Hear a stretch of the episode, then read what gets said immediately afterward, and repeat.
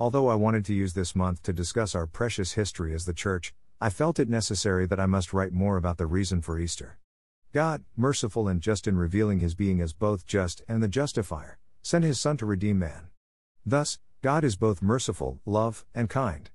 In his love, man should be shown mercy instead of his wrath. Yet, he is also just. In his justice, man who had sinned against his perfect law must be punished. Due to this, God sent his Son for man's sins so that in Christ, God can show clearly that he is just and the justifier. In the suffering of Christ, God shows clearly his wrath toward sin. Thus, he condemns sin in Christ for the entire human race and bruised his only Son justly for the punishment of sin. Similarly, in God's love and mercy, he has forgiven all those who have professed genuine faith in Christ.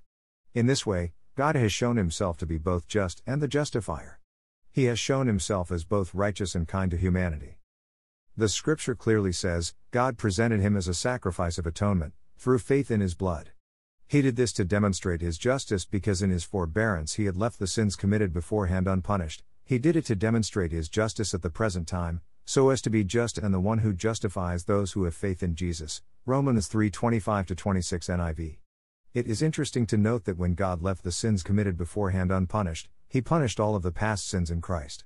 That is why it continues to say that he did it to demonstrate his justice at the present time. At this present time, God has revealed his full wrath toward sin in Christ. The sin of the world was not only winked over by God. No.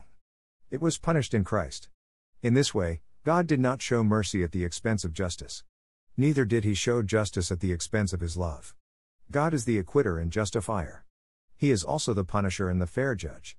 These attributes of God were demonstrated in Christ. People of God, we have been forgiven in Christ. In the Old Testament times, the blood of bulls and lambs was used to cover sin. One interesting thing in the Old Testament is that none of these many sacrifices could be compared to the one time sacrifice of Christ. Not even one animal which was sacrificed in the Old Testament ever came to life again. Therefore, what was the assurance that the priests and the people had that the sacrifices they made had been accepted by God? They did not have such assurance. Brothers and sisters, in the New Testament, we have a better, perfect, and wholesome sacrifice that has pleased the Father once and for all. The testimony is that Jesus came to life again. The Old Testament sacrifices could not achieve this feat. The many lambs that were slain are still dead. But for our assurance, Christ Jesus came to life. In this, we have great confidence that his sacrifice for sin has been accepted by the Father. In this way, the scripture says, if it could, would they not have stopped being offered? For the worshippers would have been cleansed once for all, and would no longer have felt guilty for their sins.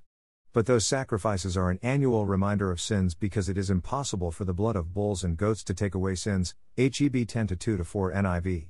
The blood of animals was not sufficient to cleanse sin once and for all. It is not surprising that none of these animals ever resurrected. It confirms their insufficiency.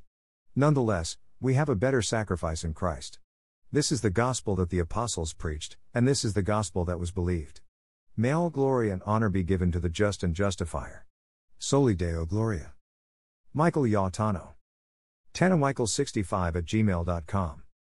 You can also listen to this and similar posts on these podcasting apps Anchor, Breaker, Pocket Casts, Public Radio, and Spotify.